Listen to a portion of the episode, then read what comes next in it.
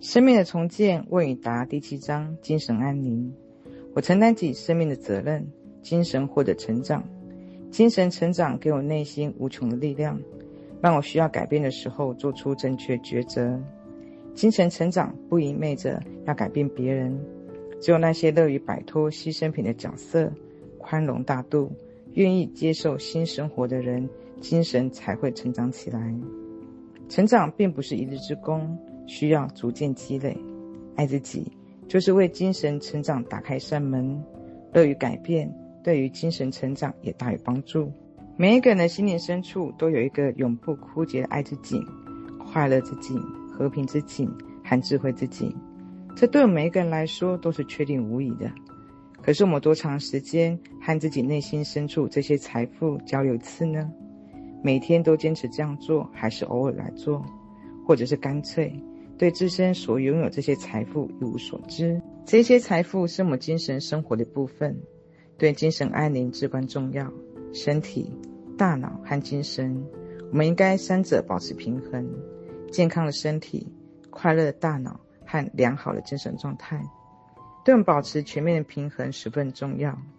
拥有坚强精神最大好处就是可以让我们过上美好、富有创造性、心满意足的生活。我们可以因此放弃许多人所背负的重担，我们将不再需要恐惧、羞愧和内疚。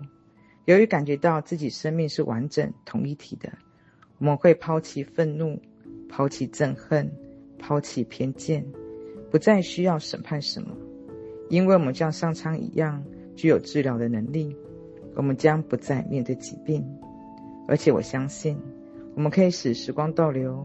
因为重担使我们逐渐的变老，重担使我们精神逐渐衰弱。我们需要练习每天和自己内心的财富进行交流，因为我们真实的内心充满了无限的爱。活得真实的人可以改变整个世界。我们内心都充满着欢乐，充满着平静和安宁。我们都拥有无穷智慧。我们所需要做的是意识到这一些，并且这样去做。今天的我们在为明天的精神做准备。今天想说的、所说的、所接受的信仰，毫无疑问地决定了我们的明天。记住，我们的精神联系不需要教堂、精神领袖，甚至是宗教。我们可以很容易地进行祷告、自我反思。每一个人都有一条直接与生命泉源相联系的途径。明白这一点非常重要。当我们有意识地与这一泉源联系的时候，我们的生命将大放异彩。问题，亲爱的路易斯，你能否谈谈对因果报应的看法？也就是说，你信不信我们身上所发生的一切，都是今生和前世的一些坏事所导致的？当我听到一个小女孩被奸杀的时候，我就想，这怎么可能？这个小女孩今生肯定没有什么罪过。为什么会发生这样的下场？还有，你是不是认为所有的罪恶的灵魂都能够被拯救？在这件事情上，我想要听听你的意见。回答，亲爱的朋友，首先，我并不认为我们曾经做过什么坏事。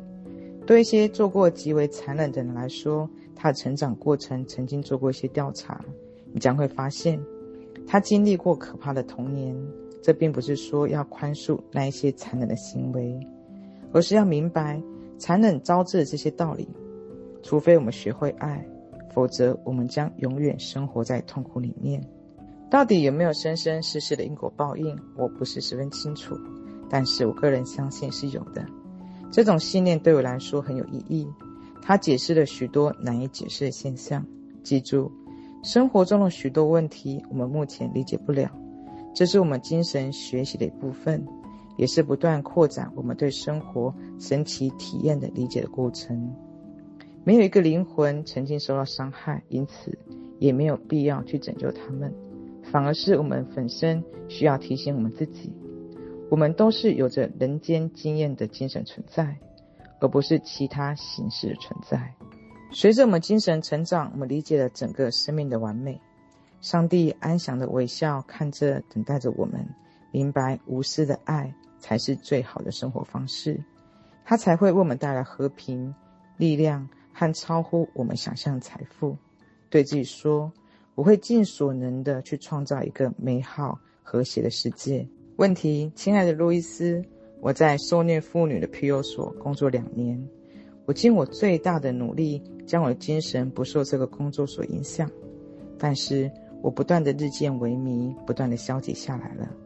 我需要你帮我摆脱目前日渐萎靡的精神状态。回答，亲爱的朋友，你太善良了，把自己的时间都贡献给那些需要帮助的受虐妇女。当然，你不必永远做这份工作。记住，你的精神和其他人的精神模式没有任何关系。你已经亲眼看到缺乏自爱、自尊意味着什么。我感觉到你能在努力地挽救这些妇女，不然你不会觉得无助、失败。你只能把爱和积极的信息传递给别人，但每一个人都有他的自己的思考方式。当他打算改变自我、成长起来的时候，他们会这样做的。要善待自己，给自己喘息的机会，不要拿别人的消极当做自己逃避生活借口。去换一个你能够体验到快乐工作。这句宣言可能对你有所帮助。我是一个懂得享受生活的漂亮女人。我身边有着很多志同道合的好朋友。问题，亲爱的路易斯，我给你写信主要原因是我厌烦了我自己的过度焦虑、过度自责、过度在乎别人的看法。我今年二十八岁，自认为是个超凡脱俗女性，每天做祷告，不吸烟、不喝酒、不吸毒，还有严格的道德标准。可是我总感觉做不到真正的内心平和。回答，亲爱的朋友。你在倾听自我的声音，你的自我总在试图使你焦虑，使你恐惧，使你认为自己不够出色。你对自己责备越多，你的自我就是越心花怒放。请记住，你不是你的身体，不是你的情感，也不是你的问题，你就是你，一个有着人间体验的精神存在。所谓的我是永远不可能受到伤害的，是恒久不变的。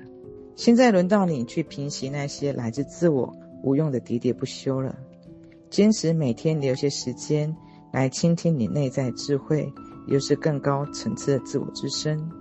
任何人都需要花些时间去反思，这样才能够触及内心深处那些无穷的知识。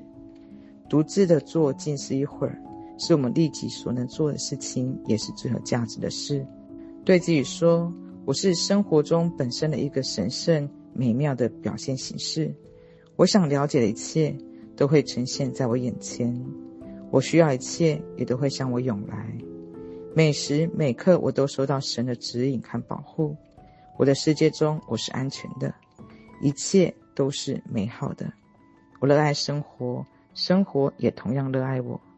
当那些无用的喋喋不休再次出现的时候，就对他说：“暂停。”然后重复以上的人生真理。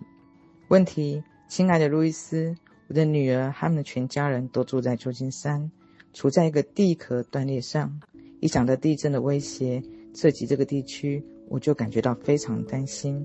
我不断鼓励他们搬家。然而，我的论点是，那些预告已经发出，不相信的显然是愚蠢的。我期待你的高见。回答，亲爱的朋友。我理解你对女儿和她家人的关心，但我建议你不要再浪费精力为此担忧了。现在有太多的人在杞人忧天，制造紧张的空气。大脑是我们人体最珍贵的部分，我们的思维模式可以治愈、挽救，同样也可以毁掉我们的身体和周围世界。你所产生的每一个想法，不是在增强，就在削弱的免疫系统，而你现在就处于危险之中。如果你不停止这样做，那就是在自寻烦恼。还有，你的女儿可能因此就会惧怕再接到你的电话。我想这不是你所希望的吧？你为什么要花费这么多的精力去关注那些古老的预言呢？难道你没有发现，新的意识流的重点就在于集中在破坏这些预言吗？加入拯救自我、拯救地球的行列来吧！每天想象整个世界。包括你的家人都处在一个和平、安宁、富足的崭新世界。冥想和平，更深刻地理解上帝。上帝不是一个斤斤计较的人，他是至高无上的神，远远超越我们渺小的星球。你是安全的，我也是。你需要使自己的内心安静下来，相信生命的过程，确信至高无上的神会驻留在你女儿和她的每一个亲人的内心深处。如果搬家对他们有好处，那么上帝会让他们那样做。对自己说：“我所有亲人在任何的时候都有神的力量在保护着。”问题，亲爱的路易斯，我喜爱各种动物。事实上，我宁愿花时间和动物在一起，也不愿跟人类在一起。我对人类的整体有否定的看法。我感觉大多数的人都是自私、贪婪、邪恶、虚伪的。我希望能够听听你对此事的看法。回答，亲爱的朋友，听起来好像童年时期你周围生活的一群自私、贪婪、邪恶、虚伪的人。难道还有什么别的地方会让你对生活产生这样的看法吗？我们都需要原谅我们亲人的一些过错，然后才能够谈得上真正爱自己。记住，我们对生活的信念，对生活的追求，总有一天会实现。每天早晨试着发现自己的某些优点，找到以后，再从别人身上找到同样的品质。我看到我的周围居住了一些可亲可爱。乐善好施、喜欢帮助别人的人，同样也居住了一些无知而为，自己也为别人制造事端不幸的人。人性正在觉醒，只要我们想要去寻找，就一定可以找出解决问题的途径。我也同样喜爱动物，我养着四条狗，两只兔子，一群的鸟，还喂养着其他野生动物。天堂和地狱对我来说，不是我们死后要去的地方，而是我们在地球栖息的地方。我相信动物是有灵魂的，它们在进化之中，觉醒的人们也不会去伤害任何人，包括清白无辜的动物。所以，让我们尽最大的努力，用善意的眼光去看待世上的每一件事和每一个人。当然，你还得祈祷，让人性的觉醒的步伐再加快一点。对自己说：“我想象一个充满着爱和仁慈的世界，我尽我所能的为这个可爱的世界做最大的贡献。保持精神安宁的宣言，创造世界的力量激荡着我的心房。我有着强而有力的精神支持，在我生命的每一个转折点，生活都会支持我。我觉得所有生命都是一个整体。我相信仁爱的上帝的存在。”我相信美好的生活在等待着我。我有个特殊的守护神，无论何时何地，我都会收到神的指引和保护。我一直在前行，在精神成长道路上，我与智慧之神同在。